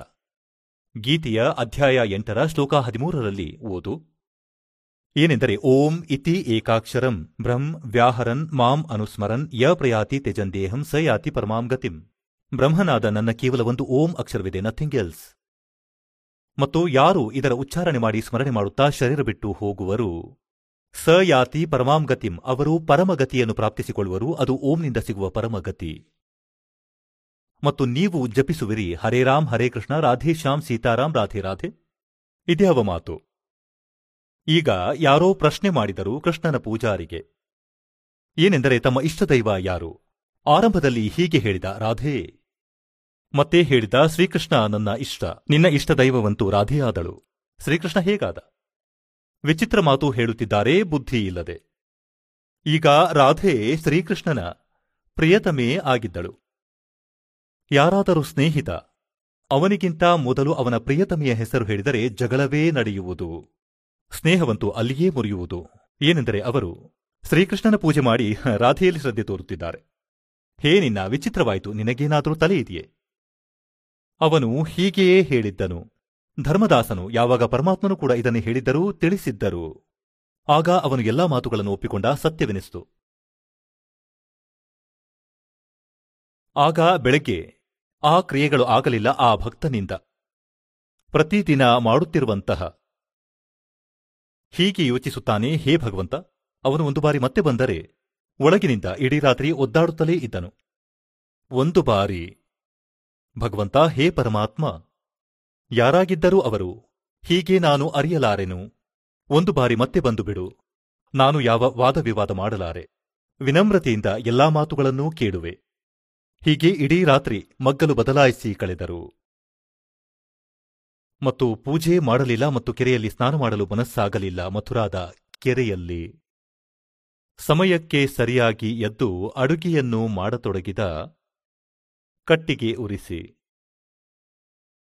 ಹೇಗೆ ಸಂಜೆ ಕಾಡಿನಿಂದ ಕಟ್ಟಿಗೆ ಮುರಿದು ತಂದಿದ್ದನು. ಇಟ್ಟಿಗೆಯ ಒಲೆ ಮಾಡಿದ್ದನು. ಕಚ್ಚಾ ಪಕ್ಕ, ಅದರೊಳಗೆ ಒಂದು ದಪ್ಪ ಕಟ್ಟಿಗೆ ಇಟ್ಟು, ಜೊತೆಗೆ ಸಣ್ಣಪುಟ್ಟ ಕಟ್ಟಿಗೆ ಸೇರಿಸಿ ಬೆಂಕಿ ಹೊತ್ತಿಸಿದನು. ತಿಂಡಿ ಮಾಡಲಾರಂಭಿಸಿದ, ರೊಟ್ಟಿ ಮಾಡಿದ, ಪಲ್ಯ ಮಾಡಿದ. ಆ ಕಟ್ಟಿಗೆಗಳು ಉರಿಯುತ್ತಾ ಉರಿಯುತ್ತಾ ಹತ್ತಿರ ಬಂದಾಗ ದಪ್ಪ ಕಟ್ಟಿಗೆ ಉದ್ದವಾಗಿತ್ತು ಎರಡು ಮೂರು ಅಡಿ. ಅದು ಉರಿಯುತ್ತಾ ಉರಿಯುತ್ತಾ ಹತ್ತಿರ ಬಂತು. ಎಂಡ್ ಅದರ ಮುಂದೆ ಬಂದಿತು. ಧರ್ಮದಾಸನಿಗೆ ತುದಿ ಕಾಣಿಸಿತು. ಆ ದಪ್ಪ ಕಟ್ಟಿಗೆಯ ಅದು ಮಧ್ಯದಲ್ಲಿ ಟೊಳ್ಳಾಗಿತ್ತು. ಹೋಲು ಇತ್ತು ಅದರಲ್ಲಿ. ಅಂದರೆ ಕಟ್ಟಿಗೆಗಳಲ್ಲಿ ರಂಧ್ರದಂತೆ ಇರುತ್ತದೆ. ಮತ್ತು ಸ್ವಲ್ಪ ಸ್ವಲ್ಪ ಒದ್ದೆ ಇತ್ತು. ಈಗ ಆ ಕಡೆ ಸೂರ್ಯೋದಯವಾಗತೊಡಗಿತು.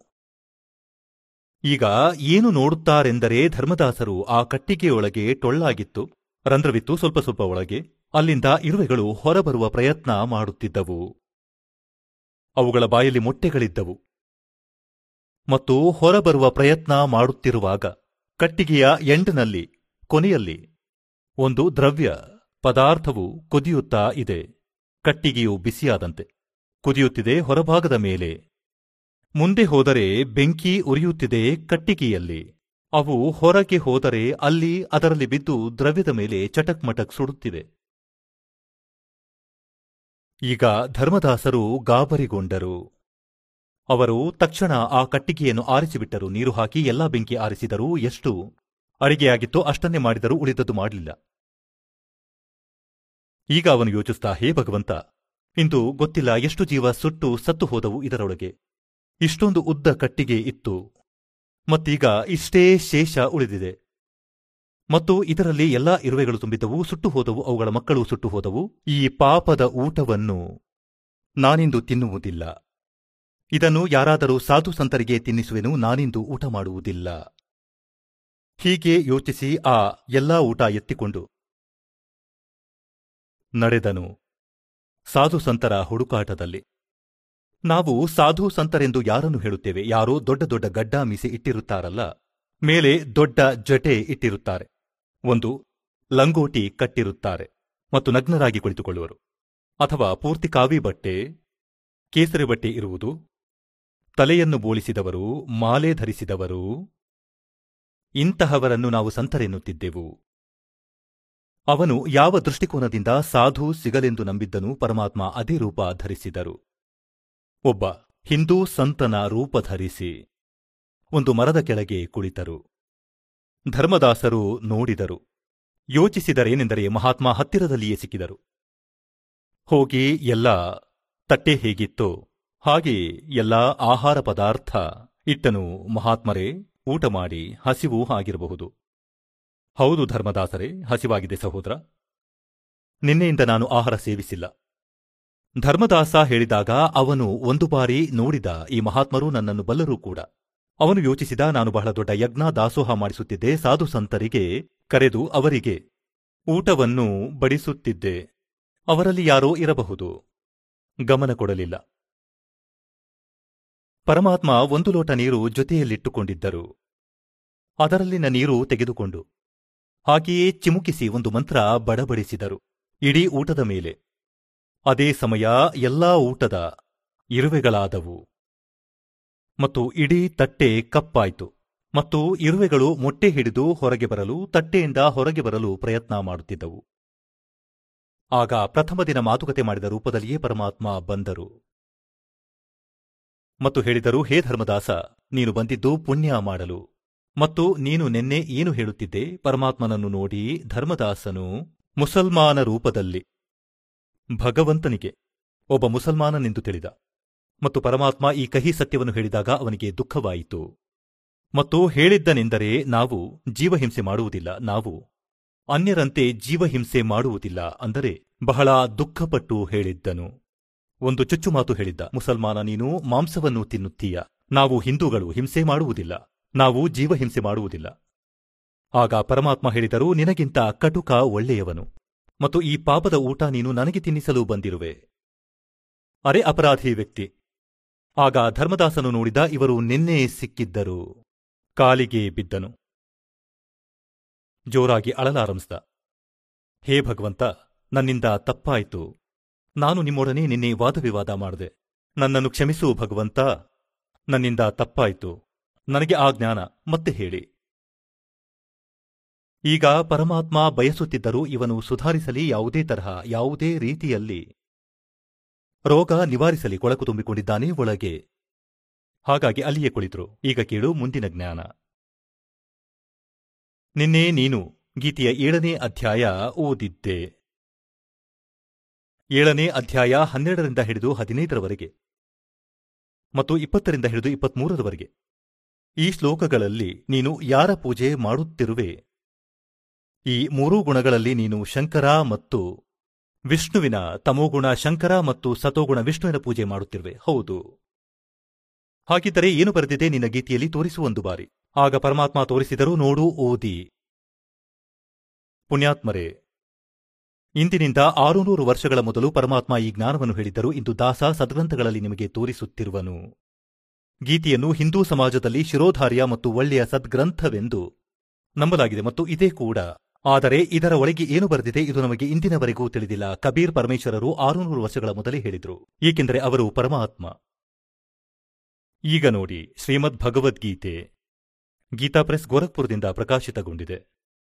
ಜಯದಯಾಲ್ ಗೋಯಂತಕ ಇದರ ಅನುವಾದಕರು. ಇದು ಅಧ್ಯಾಯ ಏಳು. ಶ್ರೀಮದ್ ಭಗವದ್ಗೀತೆ, ಇದರಲ್ಲಿ ಹನ್ನೆರಡನೇ ಶ್ಲೋಕದಲ್ಲಿ ನೋಡಿ.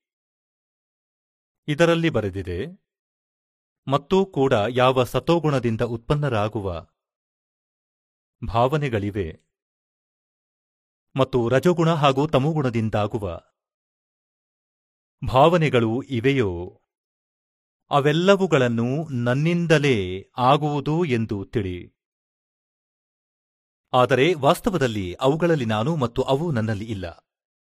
ಈಗ ರಜಗುಣ ಸತಗುಣ ತಮುಗುಣ ಇವುಗಳು ಏನು?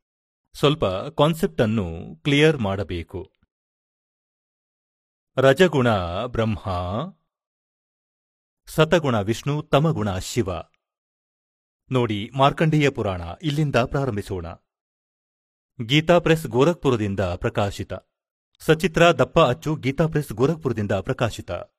ಪ್ರಕಾಶಕರು ಹಾಗೂ ಮುದ್ರಕರು ಗೀತಾ ಪ್ರೆಸ್ ಗೋರಖ್ಪುರ ಗೋವಿಂದ ಭವನ ಕಾರ್ಯಾಲಯ, ಕೋಲ್ಕತ್ತಾದ ಸಂಸ್ಥಾನ. ಇದು ಇವರ ಫ್ಯಾಕ್ಸ್ ಮತ್ತು ಫೋನ್ ನಂಬರ್ ಇದರ ನೂರ ಇಪ್ಪತ್ಮೂರನೇ ಪುಟದಲ್ಲಿ ನೋಡಿ. ನಾವು ನೂರ ಇಪ್ಪತ್ತೆರಡರಿಂದ ಆರಂಭಿಸೋಣ ಮೊದಲು ಇಲ್ಲಿ ನೋಡಿ.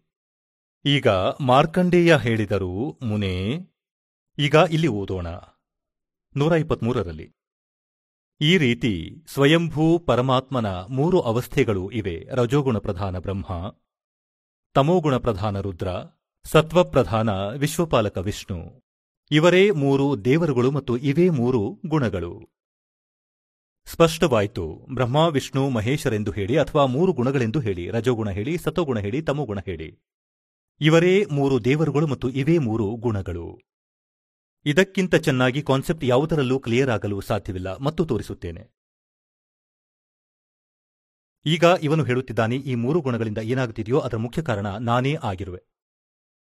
ಕಾಲ ಹೇಳುತ್ತಿದ್ದಾನೆ. ಗೀತೆಯ ಜ್ಞಾನ ಯಾರು ಕೊಡುತ್ತಿದ್ದಾರೆ? ಶ್ರೀಕೃಷ್ಣನಲ್ಲಿ ಪ್ರವೇಶಿಸಿ ಈ ಕಾಲ ಹೇಳುತ್ತಿದ್ದಾನೆ. ಮತ್ತು ಇವನು ಹೇಳುತ್ತಿದ್ದಾನೆ, ಇಲ್ಲಿ ಏನೇ ಆಗುತ್ತಿದೆಯೋ ರಜಗುಣ ಬ್ರಹ್ಮನಿಂದ ಉತ್ಪತ್ತಿ. ಅಂದರೆ ಎಲ್ಲಾ ಜೀವಿಗಳು, ಈ ರಜಗುಣದ ಇಂಜೆಕ್ಷನ್ನ ಪ್ರಭಾವದಿಂದ ನಾವು ಸಂತಾನ ಉತ್ಪತ್ತಿ ಮಾಡುತ್ತೇವೆ, ಇಲ್ಲಿಯ ಸುಖ ಮತ್ತು ಸೌಲಭ್ಯದ ಇದರ ಇಚ್ಛೆ ಮಾಡುತ್ತೇವೆ. ಇದು ರಜೋಗುಣ ಬ್ರಹ್ಮಾನ ಪ್ರಭಾವದಿಂದ. ಮತ್ತು ಸ್ಥಿತಿ ಮೋಹ ಮಮತೆಯಲ್ಲಿ ನಾವು ಪರಸ್ಪರ ಸಿಲುಕಿಕೊಂಡಿದ್ದೇವೆ, ಇದು ಜೀವಿಯ ಸಾಮರ್ಥ್ಯದಲ್ಲಿ ಇಲ್ಲ. ಮತ್ತು ಸಂಹಾರ ತಮೋಗುಣ ಶಿವನಿಂದ ಮತ್ತೆ ಹೇಳುತ್ತಾನೆ, ಇದರ ಮುಖ್ಯ ಕಾರಣವೇ ನಾನಾಗಿದ್ದೇನೆ. ನನ್ನ ಕಾರಣದಿಂದಲೇ ನಡೆಯುತ್ತದೆ, ಏಕೆಂದರೆ ಇವನಿಗೆ ಶಾಪವಿದೆ, ಒಂದು ಲಕ್ಷ ಮಾನವ ಶರೀರವುಳ್ಳ ಜೀವಾತ್ಮಗಳನ್ನು ನಿತ್ಯ ಆಹಾರ ಮಾಡುವ. ಹೇಳುತ್ತಾನೆ, ಈ ಮೂವರ ಮುಖ್ಯ ಕಾರಣ ನಾನೇ ಆಗಿರುವೆ, ಆದರೆ ನಾನು ಇವರಿಂದ ಬೇರೆ ಹೊರಗೆ ಇರುವೆ. ಇಪ್ಪತ್ತೊಂದನೇ ಬ್ರಹ್ಮಾಂಡದಲ್ಲಿ ಮತ್ತು ಈ ಬ್ರಹ್ಮಾಂಡದ ಅಂತಿಮ ತುದಿಯಲ್ಲಿ ಗುಪ್ತ ಸ್ಥಾನದಲ್ಲಿರುತ್ತಾನೆ. ಅದಕ್ಕಾಗಿ ನೋಡಿ ಶಿವಪುರಾಣ, ಸಂಕ್ಷಿಪ್ತ ಶಿವಪುರಾಣ. ಮತ್ತು ಇದು ಗೀತಾ ಪ್ರೆಸ್ ಗೋರಖ್ಪುರದಿಂದ ಪ್ರಕಾಶಿತವಾಗಿದೆ. ಇದರ ಅನುವಾದಕರು ಹನುಮಾನ್ ಪ್ರಸಾದ್ ಪೋದ್ದಾರ್. ಗೀತಾ ಪ್ರೆಸ್ ಗೋರಖ್ಪುರದಿಂದ ಇದು ಪ್ರಕಾಶಿತವಾಗಿದೆ ಮತ್ತು ಮುದ್ರಿತವಾಗಿದೆ. ಇದರ ನೂರ ಹತ್ತನೇ ಪುಟದಲ್ಲಿ ನಿಮಗೆ ತೋರಿಸುತ್ತೇನೆ. ರುದ್ರ ಸಂಹಿತೆ ಮತ್ತು ಸಂಕ್ಷಿಪ್ತ ಶಿವಪುರಾಣ. ಪುಟ ನೂರ ಹತ್ತು ಮತ್ತು ಒಂಬತ್ತನೇ ಅಧ್ಯಾಯ ಸಮಾಪ್ತಿಯಾಗುತ್ತದೆ ಇದರ ಕೊನೆಯಲ್ಲಿ. ಇದೇ ಪ್ರಕಾರ ಬ್ರಹ್ಮ, ವಿಷ್ಣು ಹಾಗೂ ರುದ್ರ ಈ ಮೂರು ದೇವರುಗಳಲ್ಲಿ ಗುಣಗಳು ಇವೆ. ರಜಗುಣ ಬ್ರಹ್ಮ, ಸತಗುಣ ವಿಷ್ಣು, ತಮುಗುಣ ಶಂಕರ. ಆದರೆ ಶಿವನನ್ನು ಗುಣಾತೀತನೆಂದು ನಂಬುತ್ತಾರೆ, ಅವನು ಇವರಿಗಿಂತ ಬೇರೆಯವನು. ಇವನು ಕಾಲ, ಸದಾಶಿವ ಹೇಳಿ, ಮಹಾಶಿವ ಹೇಳಿ, ಕಾಲ ಹೇಳಿ. ಕಾಲರೂಪಿ ಬ್ರಹ್ಮ ಹೇಳಿ, ಇವನು ಬೇರೆ. ಶ್ರೀಮದ್ ದೇವಿ ಭಾಗವತ ಮತ್ತು ಕಾನ್ಸೆಪ್ಟ್ ಕ್ಲಿಯರ್ ಮಾಡೋಣ. ಇದು ಸಂಸ್ಕೃತ ಸಹಿತವಿದೆ. ಮತ್ತು ಬಂಬೈ ಶ್ರೀ ಕೃಷ್ಣದಾಸ ವೆಂಕಟೇಶ್ವರ ಪ್ರೆಸ್ನಿಂದ ಇದು ಮುದ್ರಿತವಾಗಿದೆ. ಇದನ್ನು ನೋಡಿ. ಶ್ರೀಮದ್ ದೇವಿ ಭಾಗವತ್. ಅಥ ಶ್ರೀಮದ್ ದೇವಿ ಭಾಗವತ್ ಸಭಾಷ್ಟೀಕಂ ಸ ಮಹಾತ್ಮ್ಯಂ. ಖೇಮರಾಜ ಶ್ರೀಕೃಷ್ಣದಾಸ ಪ್ರಕಾಶನ ಬಂಬೈ ನಾಲ್ಕು. ಇಲ್ಲಿಂದ ಇದು ಪ್ರಕಾಶಿತ, ಇದರಲ್ಲಿ ಸಂಸ್ಕೃತವೂ ಜೊತೆಯಲ್ಲಿದೆ. ಇದರ ನಾವು ಮೂರನೇ ಸ್ಕಂದ ಓದೋಣ. ಅಥ ಶ್ರೀಮದ್ ದೇವಿ ಭಾಗವತೆ ಭಾಷಾ ಟೀಕಾಯುಕ್ತೆ ತೃತೀಯ ಸ್ಕಂದ ಪ್ರಾರಂಭತೆ. ಇದರ ಹನ್ನೊಂದನೇ ಪುಟದಲ್ಲಿ ಓದೋಣ. ಐದನೇ ಅಧ್ಯಾಯದ. ಹನ್ನೊಂದನೇ ಪುಟವಿದೆ, ಐದನೇ ಅಧ್ಯಾಯದ ಎಂಟನೇ ಶ್ಲೋಕ ಓದೋಣ. ಇದರಲ್ಲಿ ಸಂಸ್ಕೃತವೂ ಜೊತೆಯಲ್ಲಿದೆ. ಇದರಲ್ಲಿಯೇ ಮಾತು ಮುಗಿಯುವುದು. ಯಾರೋ ಹೇಳುವರು, ಇದರಲ್ಲಿ ಇಲ್ಲ. ಈಗ ಐದನೇ ಅಧ್ಯಾಯದ ಏಳನೇ ಶ್ಲೋಕವಿದೆ. ಏಳನೇದು ಇಲ್ಲಿದೆ. ಹೇ ಮಾತ, ಒಂದು ವೇಳೆ ನಮ್ಮ ಮೇಲೆ ಸದಾ ನೀವು ದಯಾಯುಕ್ತಳಾಗಿದ್ದರೆ, ಶಂಕರ ಭಗವಂತ ಹೇಳುತ್ತಿದ್ದಾರೆ. ಹಾಗಿದ್ರೆ ನನ್ನನ್ನು ತಮೋಗುಣದಲ್ಲಿ ಯಾವ ಪ್ರಕಾರ ಪ್ರಧಾನ ಮಾಡಿರುವೆ? ಬ್ರಹ್ಮ, ರಜೋಗುಣ ಮತ್ತು ಹರಿ ಸತ್ವಗುಣಯುಕ್ತ. ಯಾವ ಪ್ರಕಾರಗೊಳಿಸಿದೆ ಯುಕ್ತ ಏಕೆ ಮಾಡಿರುವೆ? ಯಾವ ರೀತಿ ಮಾಡಿರುವೆ? ಈಗ ಇಲ್ಲಿ ನಾವು ಎಂಟನೆಯದು ಓದೋಣ. ಸಂಸ್ಕೃತವನ್ನೂ ಓದೋಣ. ಆಹ! ಏಕೆಂದರೆ ಇದು ದೇವನಾಗರಿ ಲಿಪಿಯಾಗಿದೆ. ಈ ಏಳನೆಯದು ಸಮಾಪ್ತಿಯಾಯಿತು, ಎಂಟನೆಯದು ಇಲ್ಲಿಂದ ಆರಂಭವಾಗುತ್ತದೆ.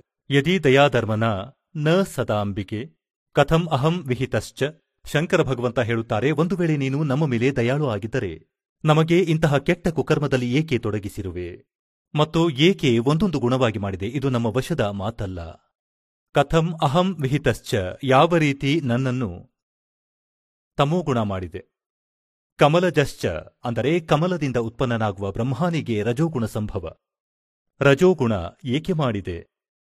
ಸುವಿಹಿತ ಕಿಮು ಸತ್ವಗುಣೋ ಹರಿ, ವಿಷ್ಣುವಿಗೆ ನೀವು ಸತೋಗುಣ ಏಕೆ ಮಾಡಿದೆ? ಆಹ! ಈಗ ಇದು ಫೈನಲ್ ಆಯ್ತು. ಈಗ ಗೀತೆಯ ಈ ಪವಿತ್ರ ಗ್ರಂಥದಲ್ಲಿ ನಾವು ತಿಳಿಯಬಲ್ಲೆವು. ಇದು ಕೋಡ್ವರ್ಡ್ ಆಗಿದೆ. ಮತ್ತು ಕೋಡ್ವರ್ಡ್ಗಳನ್ನು ಟೀಚರ್ ಮಾತ್ರ ಹೇಳಬಲ್ಲರೂ ವಿದ್ಯಾರ್ಥಿಗಳು ತಿಳಿಯಲು ಸಾಧ್ಯವಿಲ್ಲ. ನಮ್ಮ ಟೀಚರ್ಗಳಿದ್ದರು ಅವರನ್ನು ನಾವು ವಿದ್ವಾನರೆಂದು ತಿಳಿಯುತ್ತಿದ್ದೆವು, ಸಂಸ್ಕೃತ ಭಾಷೆ ಬಲ್ಲವರಾಗಿದ್ದರು. ಅವರು ಆಧ್ಯಾತ್ಮ ಜ್ಞಾನಹೀನರಾಗಿದ್ರು ಅವರಿಗೆ ಕಣ್ಣು ಪೊರೆ ಬಂದಿತ್ತು. ಅಜ್ಞಾನದ. ಈಗ ತೋರಿಸುತ್ತೇವೆ ಅದೇ ಸದ್ಗ್ರಂಥಗಳನ್ನು ನಮಗೆ ಏನು ಹೇಳಲು ಬಯಸುತ್ತವೆ. ಇದೇ ಶ್ರೀಮದ್ ಭಗವದ್ಗೀತೆ ಇದು ಅದೇ ನಿಮಗೆ ತೋರಿಸಿದಂತಹದ್ದು. ಅಧ್ಯಾಯ ಏಳರ. ನಾವು ಮತ್ತೆ ಆ ಹನ್ನೆರಡನೇ ಶ್ಲೋಕ ಓದೋಣ.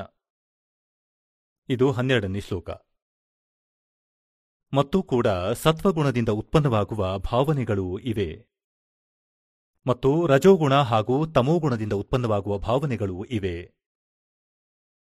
ಅವೆಲ್ಲವೂ ನನ್ನಿಂದಲೇ ಆಗುವಂಥವು ಎಂದು ತಿಳಿ. ಆದರೆ ವಾಸ್ತವದಲ್ಲಿ ಅವುಗಳಲ್ಲಿ ನಾನು ಮತ್ತು ನನ್ನಲ್ಲಿ ಅವು ಇಲ್ಲ. ಮುಂದೆ ನೋಡಿ. ಹದಿಮೂರರಲ್ಲಿ ಏನು ಹೇಳಿದೆ?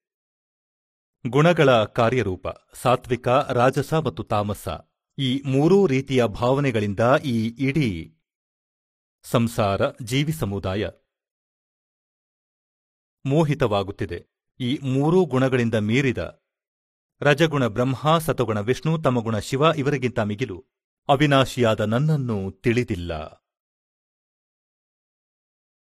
ಕಾಲನು ಹೇಳುತ್ತಾನೆ, ಬ್ರಹ್ಮ, ವಿಷ್ಣು, ಮಹೇಶ್ವರರಿಗಿಂತ ಮಿಗಿಲಾದ ನನ್ನನ್ನು ತಿಳಿದಿಲ್ಲ. ಇಡೀ ಪ್ರಪಂಚ ಇವರ ತನಕ ಸೀಮಿತವಾಗಿದೆ. ಈಗ ಹದಿನಾಲ್ಕನೇ ಶ್ಲೋಕದಲ್ಲಿ ಏನು ಹೇಳಲಾಗಿದೆ, ಏಕೆಂದರೆ ಇದು ಅಲೌಕಿಕ, ಅಂದರೆ ಅತಿ ಅದ್ಭುತ ತ್ರಿಗುಣಮಯಿಯಾದ ನನ್ನ ಮಾಯೆ. ರಜಗುಣ ಬ್ರಹ್ಮ, ಸತಗುಣ ವಿಷ್ಣು, ತಮಗುಣ ಶಿವ, ಇವರ ಮೂಲಕ ಹರಡಿಸಿದಂತಹ ಜಾಲ. ಇದು ಬಹಳ ಕೆಟ್ಟದ್ದು, ಬಹಳ ಅಪಾಯಕಾರಿ. ಮತ್ತು ಯಾವ ವ್ಯಕ್ತಿ ನನ್ನನ್ನು ನಿರಂತರ ಭಜಿಸುವರೋ ಅವರು ಈ ಮಾಯೆಯ ಉಲ್ಲಂಘನೆ ಮಾಡಿಬಿಡುತ್ತಾರೆ. ಅಂದರೆ ಯಾರು ಬ್ರಹ್ಮ ಸಾಧನೆ ಮಾಡುತ್ತಾರೋ. ಅವರು ಇವರಿಗಿಂತ ಮೇಲಾಗುವರು ಅಧಿಕ ಲಾಭ. ಪ್ರಾಪ್ತಿಸುವರು. ಬ್ರಹ್ಮ, ವಿಷ್ಣು, ಮಹೇಶ್ವರಿಗಿಂತ ಹೆಚ್ಚು ಲಾಭ. ಅಂದರೆ ಅವರು ಮಹಾಸ್ವರ್ಗಕ್ಕೆ ಹೋಗುವರು. ಇದು ಇದರ ಅರ್ಥ. ಈಗ ನೋಡಿ ಹದಿನೈದನೇ ಶ್ಲೋಕದಲ್ಲಿ, ಏಳನೇ ಅಧ್ಯಾಯದ ಹದಿನೈದನೇ ಶ್ಲೋಕದಲ್ಲಿ ಗೀತೆಯಲ್ಲಿ ಎಷ್ಟು ಅದ್ಭುತ ಮಾಡಿದ್ದಾರೆ. ಮಾಯೆ ಮೂಲಕ ಯಾರ ಜ್ಞಾನ ಹರಣವಾಗಿದೆ? ತ್ರಿಗುಣಮಯಿ ಮಾಯೆ, ರಜಗುಣ ಬ್ರಹ್ಮ, ಸತಗುಣ ವಿಷ್ಣು, ತಮಗುಣ ಶಿವ, ಇವರಿಗಿಂತ ಮುಂದೆ ಯಾರನ್ನೂ ನಂಬಲು ತಯಾರಿಲ್ಲ. ಇವರ ಬುದ್ಧಿ ಅಲ್ಲಿವರೆಗೆ ಕೊನೆಗೊಂಡಿದೆ. ಇವರ ಮೂಲಕ ಯಾರ ಜ್ಞಾನ ಹರಣವಾಗಿದೆ? ರಜಗುಣ ಬ್ರಹ್ಮ, ಸತಗುಣ ವಿಷ್ಣು, ತಮಗುಣ ಶಿವರ ಮಾಯಿಯ ಮೂಲಕ. ಮತ್ತು ಇವರ ಮುಂದೆ ಯಾರ ಭಕ್ತಿಯನ್ನೂ ಮಾಡುವುದಿಲ್ಲ. ಅದರ ವಿಷಯವಾಗಿ ಹೇಳಲಾಗಿದೆ, ಅಸುರ ಸ್ವಭಾವವನ್ನು ಧಾರಣೆ ಮಾಡಿರುವ. ಮನುಷ್ಯರಲ್ಲಿ ನೀಚ, ಆಹ, ನರಾಧಮ. ಮತ್ತು ದೂಷಿತ ಕರ್ಮ ಮಾಡುವವರು ಮೂರ್ಖರು. ಆಹ, ದೂಷಿತ ಕರ್ಮ ಮಾಡುವವರು ಮೂಢ ಜನರು ನನ್ನನ್ನು ಭಜಿಸುವುದಿಲ್ಲ. ಅಂದರೆ ನೇರ ಅರ್ಥವಾಯಿತು ಏನೆಂದರೆ ಯಾವುದೋ ಭಜಿಸುವ ಮಾತಿದೆ. ಬ್ರಹ್ಮಾವಿಷ್ಣು ಮಹೇಶರನ್ನು ಪೂಜಿಸುತ್ತಾರೆ ಅವರು. ಗೀತಾ ಜ್ಞಾನದಾತ ಹೇಳುತ್ತಾನೆ, ಅವರು ನನ್ನನ್ನು ಭಜಿಸುವುದಿಲ್ಲ, ಏಕೆಂದರೆ ಇದನ್ನು ಕಾಲ ಹೇಳುತ್ತಿದ್ದಾನೆ. ಈಗ ಮತ್ತೆ ಓದೋಣ ಏಳನೇ ಅಧ್ಯಾಯದ ಹದಿನೈದನೇ ಶ್ಲೋಕ. ಆಹ. ಹೇಳುತ್ತಾರೆ, ಮಾಯೆಯ ಮೂಲಕ ಯಾರ ಜ್ಞಾನ ಹರಣವಾಗಿದೆ? ತ್ರಿಗುಣಮಯಿ ಮಾಯೆ, ರಜಗುಣ ಬ್ರಹ್ಮ, ಸತಗುಣ ವಿಷ್ಣು, ತಮಗುಣ ಶಿವರ ತನಕ ಯಾರ ಬುದ್ಧಿ ನಿಂತು ಬಿಟ್ಟಿದೆ ಖಂಡಿತ, ಯಾರ ಮಾತೂ ಕೇಳಲ್ಲ. ಅಸುರ ಸ್ವಭಾವವನ್ನು ಧಾರಣೆ ಮಾಡಿಕೊಂಡವರು, ರಾಕ್ಷಸ ಸ್ವಭಾವವನ್ನು ಧಾರಣೆ ಮಾಡಿಕೊಂಡವರು ಮನುಷ್ಯರಲ್ಲಿ ನೀಚ, ಆಹ. ಮತ್ತು ದೂಷಿತ ಕರ್ಮ ಮಾಡುವ ಮೂಢ ಜನರು ನನ್ನನ್ನು ಭಜಿಸುವುದಿಲ್ಲ. ಪುಣ್ಯಾತ್ಮರೇ, ಇದು ಕೋಡ್ ವರ್ಡ್ ಆಗಿದೆ, ಸಾಂಕೇತಿಕ ಶಬ್ದವಾಗಿದೆ. ಇವುಗಳನ್ನು ಟೀಚರ್ ತಿಳಿದುಕೊಂಡು ಮುಂದೆ ಸ್ಟೂಡೆಂಟ್ಸ್ಗೆ ಹೇಳುತ್ತಾರೆ. ಇದರ ಅರ್ಥ ಏನಾಯ್ತೆಂದರೆ, ಯಾರು ರಜಗುಣ ಬ್ರಹ್ಮ, ಸತಗುಣ ವಿಷ್ಣು, ತಮಗುಣ ಶಿವ ಇವರ ಪೂಜೆ ಮಾಡುತ್ತಾರೆ. ಅವರು ರಾಕ್ಷಸ ಸ್ವಭಾವ ಧಾರಣೆ ಮಾಡಿರುವ ಗೀತೆಯಲ್ಲಿ ಬರೆಯಲಾಗಿದೆ. ಮತ್ತು ದೂಷಿತ ಕರ್ಮ ಮಾಡುವವರು ಮೂರ್ಖ, ಮೂಢರು. ರಾಕ್ಷಸ ಸ್ವಭಾವವನ್ನು ಧಾರಣೆ ಮಾಡಿದಂತಹ ಮನುಷ್ಯರಲ್ಲಿ ನೀಚ, ಹೋಯ್ ಹೋಯ್, ಮನುಷ್ಯರಲ್ಲಿ ನೀಚ ಮತ್ತು ದೂಷಿತ ಕರ್ಮ ಮಾಡುವ ಮೂರ್ಖ. ಗೀತೆಯ ಜ್ಞಾನದಾತ ಬ್ರಹ್ಮ ಹೇಳುತ್ತಾನೆ, ನನ್ನ ಪೂಜೆ ಕೂಡ ಮಾಡುವುದಿಲ್ಲ ಇವರು. ಒಂದು ಕಾಲದಲ್ಲಿ. ಒಬ್ಬ ಭಸ್ಮಾಗಿರಿ ಹೆಸರಿನ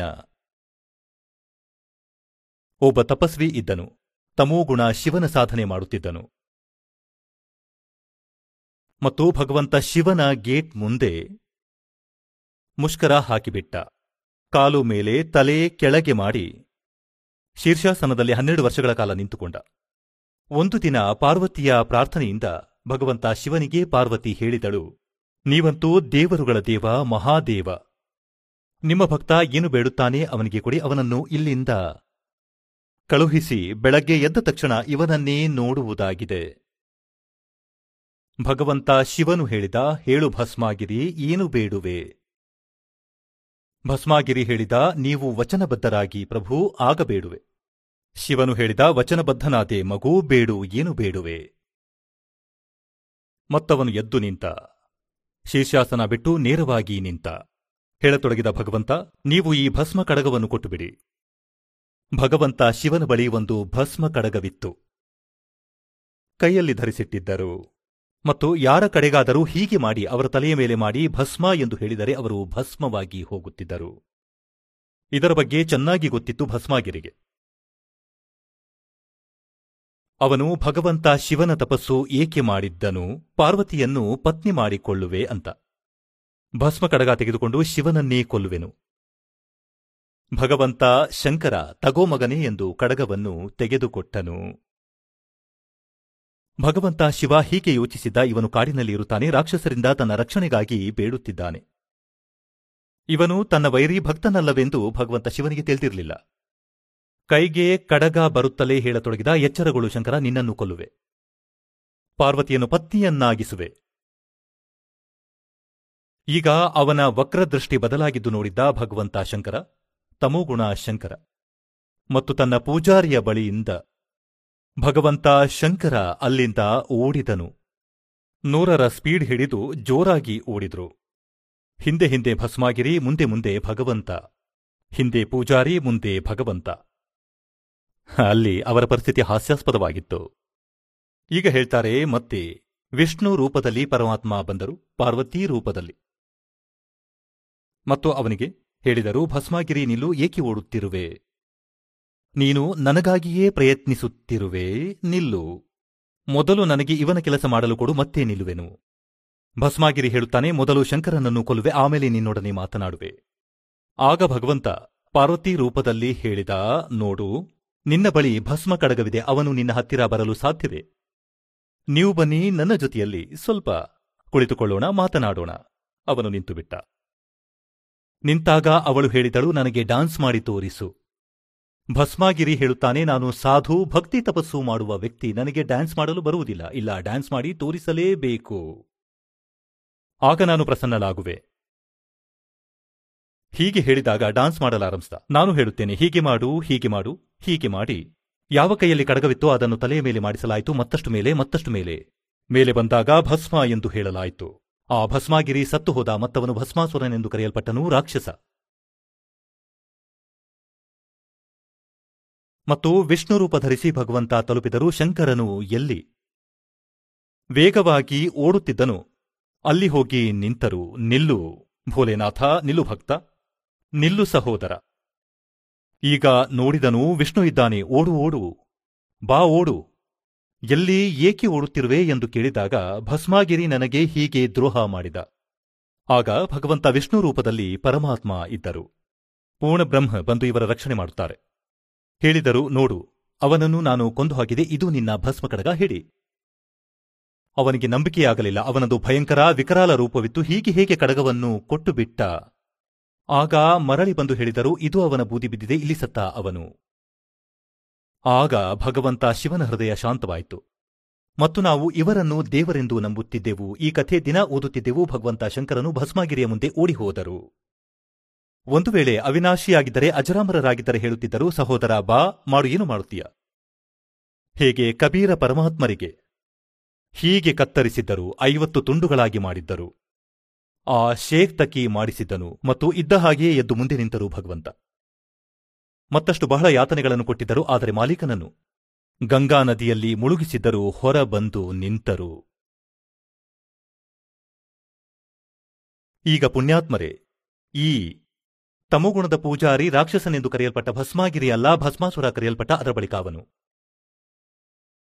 ಮತ್ತು ರಾವಣ ತಪಸ್ಸು ಮಾಡಿದ್ದ. ಭಕ್ತಿ ಸಾಧನೆ ಮಾಡಿದ ಇದೇ ತಮೋಗುಣ ಭಗವಂತ ಶಂಕರನ. ಮತ್ತು ತನ್ನದೇ ಅಂದರೆ ಪರಸ್ತ್ರೀಯನ್ನು ಅಪಹರಿಸುವುದು ಮಹಾಪಾಪ, ಘೋರಪಾಪ, ಅಬಲೆಯನ್ನು ಬಲವಂತದಿಂದ ಅಪಹರಿಸಿದನು. ಮತ್ತು ಭಗವಂತ ಶಿವನ ಹಿರಿಯ ಸಹೋದರನ ಪತ್ನಿ, ಅಂದರೆ ವಿಷ್ಣುವಿನ ಪತ್ನಿ, ತಾಯಿ ಸಮಾನಳಾಗುತ್ತಾಳೆ ಮತ್ತು ಈ ಶಿವನ ಪೂಜಾರಿ ಸೀತೆಯನ್ನು ಅಪಹರಿಸಿದ. ತನ್ನ ಕರ್ಮ ಹಾಳು ಮಾಡಿಕೊಂಡ. ರಾಕ್ಷಸನೆಂದು ಕರೆಯಲ್ಪಟ್ಟ ನಾಯಿಯ ಸಾವು ಸತ್ತ. ಮತ್ತು ರಜೋಗುಣ ಅಂದರೆ ಬ್ರಹ್ಮಾನ ಪೂಜಾರಿಯಾಗಿದ್ದ ಹಿರಣ್ಯಕಶಿಪು. ಈಗ ಅವನು ಏನು ಅನ್ಯಾಯ ಮಾಡಿದನೆಂದರೆ ಮಗನ ಶತ್ರುವಾದ ರಾಕ್ಷಸನೆಂದು ಕರೆಯಲ್ಪಟ್ಟ. ಮತ್ತು ಹೇಗೆ ಅವನ ಅಂತ್ಯವಾಯಿತು? ಈಗ ವೈಷ್ಣವ ವಿಷ್ಣುವಿನ ಪೂಜಾರಿಗಳು ಸತೋಗುಣದವರು ವೈಷ್ಣವರೆಂದು ಕರೆಯಲ್ಪಡುತ್ತಾರೆ. ಒಂದು ಸಮಯ ಕುಂಭಮೇಳ ಸೇರಿತು ಹರಿದ್ವಾರದಲ್ಲಿ. ಅಲ್ಲಿ ಎಲ್ಲರೂ ಕುಂಭದ ಹಬ್ಬಕ್ಕೆ ಸ್ನಾನ ಮಾಡಲು ಪರಭಿ ತೆಗೆದುಕೊಳ್ಳಲು ಹೋಗುತ್ತಾರೆ. ಗಿರಿ, ಪುರಿ, ನಾಗ, ವೈಷ್ಣವ ಮತ್ತು ಬೇರೆ ಬೇರೆ, ಅಲ್ಲಿ ತಮ್ಮ ಬೇರೆ ಬೇರೆ ಗುಂಪುಗಳಲ್ಲಿ ಹೋಗಿ ಒಟ್ಟಾಗಿ ಸೇರುತ್ತಾರೆ. ಗಿರಿ ಬೇರೆ, ಪುರಿ ಬೇರೆ, ಸನ್ಯಾಸಿ ಬೇರೆ, ನಾಗಾ ಬೇರೆ ಮತ್ತು ವೈಷ್ಣವರು ಬೇರೆ. ಮತ್ತು ಪುನಃ ಸ್ನಾನ ಮಾಡುವ ಸಮಯದಲ್ಲಿ ಇವರೆಲ್ಲ ಪ್ರಯಾಣ ಮಾಡುತ್ತಾರೆ. ತಮ್ಮ ತಮ್ಮ ಮುಖಂಡನ ಹಿಂದಿಂದೆ. ಹೀಗೆಯೇ ಆಯಿತು. ಮೊಟ್ಟಮೊದಲು ನಾಗ ಪೂರ್ತಿ ನಗ್ನರಾಗಿರುತ್ತಾರೆ ಅವರು ಸಾವಿರಾರು ಸಂಖ್ಯೆಯಲ್ಲಿ ಇದ್ದರು. ಅವರು ಅಲ್ಲಿ ತಲುಪಿದರು. ಹರಿಕಿ ಪೈಡಿ ಮೇಲೆ ಹರಿದ್ವಾರದಲ್ಲಿ ಮತ್ತು ಎಲ್ಲರೂ ಸ್ನಾನ ಮಾಡಲು ಪೊಸಿಷನ್ ಹಿಡಿದರು. ಹಿಂದಿನಿಂದ ವೈಷ್ಣವ ಸಾಧುಗಳ ಇಡೀ ಗುಂಪು ಬಂದಿತು. ಸಾವಿರಾರು ಸಂಖ್ಯೆಯಲ್ಲಿ. ಅವರು ಹೋಗಿ ಹೇಳಿದರು ನಾಗಾಗಳೇ ನೀವು ನಂತರ ಸ್ನಾನ ಮಾಡಿ ನಾವು ಸರ್ವಶ್ರೇಷ್ಠರು. ನಾಗಾಗಳು ಹೇಳತೊಡಗಿದರು, ಇಲ್ಲ, ನಾವು ಸರ್ವಶ್ರೇಷ್ಠರು. ನಾವು ತ್ಯಾಗಿ ಮತ್ತು ವೈರಾಗಿಗಳು. ನಾವು ಯಾವ ಬಟ್ಟೆಗಳನ್ನು ಜೊತೆಗಿಟ್ಟುಕೊಳ್ಳುವುದಿಲ್ಲ, ನಾವು ಯಾವುದೇ ಇಚ್ಛೆಯಿಲ್ಲದೆ ತಿರುಗಾಡುತ್ತೇವೆ. ನಾವು ಸರ್ವಶ್ರೇಷ್ಠರು, ನಾವು ಪ್ರಥಮ ಸ್ನಾನ ಮಾಡುವೆವು. ವೈಷ್ಣವ ಸಾಧುಗಳು ಹೇಳಿದರು, ನೀವು ಪಶುಗಳಂತೆ ನಗ್ನರಾಗಿ ತಿರುಗುತ್ತೀರಿ, ಶೌಚದ ಕೈ ಕೂಡ ತೊಳೆಯೋಲ್ಲ, ಗಲೀಜುಗಳಿರ. ಹೊರಗೆ ಸಾಯಿರಿ, ನಾವು ಮೊದಲು ಸ್ನಾನ ಮಾಡುವೆವು. ಇಂದು ನೀವು ಮೊದಲು ಸ್ನಾನ ಮಾಡುವವರಾದಿರೇನು? ಹೇಳುವ ಅರ್ಥ ಏನೆಂದರೆ ಅವರು ಗಂಕಿಯನ್ನೂ ಮರೆತರು. ಭಗವಂತನ ನೆನಪೂ ಉಳಿಯಲಿಲ್ಲ. ಹೊಡೆದಾಡಿದರು. ಬಾಣ ಹೊರತೆಗೆದರು. ಖಡ್ಗ ಹೊರತೆಗೆದರು. ಒಬ್ಬರಿಗೊಬ್ಬರು ಕೊಲೆ ಮಾಡಿದರು ಇಪ್ಪತ್ತೈದು ಸಾವಿರ ಈ ತ್ರಿಗುಣ ಉಪಾಸಕರು ಕಡಿದು ಸತ್ತು ಹೋದರು ಅಲ್ಲಿ. ಹಾಗಿದ್ರೆ ಈ ಕರ್ಮ ಯಾರ್ದು? ರಾಕ್ಷಸ ಸ್ವಭಾವವನ್ನು ಧರಿಸಿಕೊಂಡವರು ಮನುಷ್ಯರಲ್ಲಿ ನೀಚ, ದೂಷಿತ ಕರ್ಮ ಮಾಡುವ ಮೂರ್ಖರು. ಗಂಗೆಯ ನೀರು ಕೊಳಕಾಗುತ್ತಿದ್ದೆ. ಎರಡು ನಿಮಿಷದ ನಂತರ ಸ್ನಾನ ಮಾಡಿ. ಸ್ನಾನ ಮಾಡಿ ಸೋದರ, ಪರವಾಗಿಲ್ಲ. ನಾವು ಇಲ್ಲಿ ಕುಳಿತುಕೊಳ್ಳುತ್ತೇವೆ. ಒಬ್ಬ ಸಾಮಾನ್ಯ ಮನುಷ್ಯನಿಗಿಂತ ಕೀಳದ ಕ್ಯಾರೆಕ್ಟರ್ ಈ ಜನರ ವ್ಯವಹಾರ. ಒಂದು ವೇಳೆ ನೀವು ಗಂಗೆ ಸ್ನಾನ ಮಾಡಲು ಎಲ್ಲಿ ಹೋದರೂ ನಾವು ಕೂಡ ಸ್ನಾನ ಮಾಡಲು ಹೋಗುತ್ತಿದ್ದೆವು. ಯಾರಾದರೂ ಬಂದು, ನಾನೂ ಸ್ನಾನ ಮಾಡಲೇ ಎಂದರೆ, ಬನ್ನಿ, ನೀವು ಸ್ನಾನ ಮಾಡಿ ಎಂದು ಸ್ಥಾನ ಕೊಡುತ್ತಿದ್ದೆವು. ಸಾಮಾನ್ಯ ವ್ಯಕ್ತಿಯ ವ್ಯವಹಾರ ಇವರಿಗಿಂತ ಚೆನ್ನಾಗಿದೆ, ಇವರನ್ನು ಮಹಾತ್ಮರೆನ್ನುತ್ತಿದ್ದೆವು ಮತ್ತು ಇವರ ಕಡೆ ಹೋಗಿ ದೀಕ್ಷೆ ತೆಗೆದುಕೊಳ್ಳುವುದೇ ಮೋಕ್ಷ ಬೇಡುವುದೇ. ಈ ವಿಷಯದಲ್ಲಿ ಪರಮೇಶ್ವರರು ಸೂಕ್ಷ್ಮ ವೇದದಲ್ಲಿ ಹೇಳಿದ್ದಾರೆ. ತೀರ್ ತುಪಕ್ ತಲವಾರ್ ಕಟಾರಿ ದಮ್ ದಡ ಜೋರ್ ಹರ್ ಪೇಡಿ ಹರ್ ಹೇತ್ ನಾ वहां जा तेग चलावे और काटे शीस नहीं दिल करुणा ये जग में साध को आवे हैं और जो जन इनके दर्शन को जावे उनको भी नरक पठावे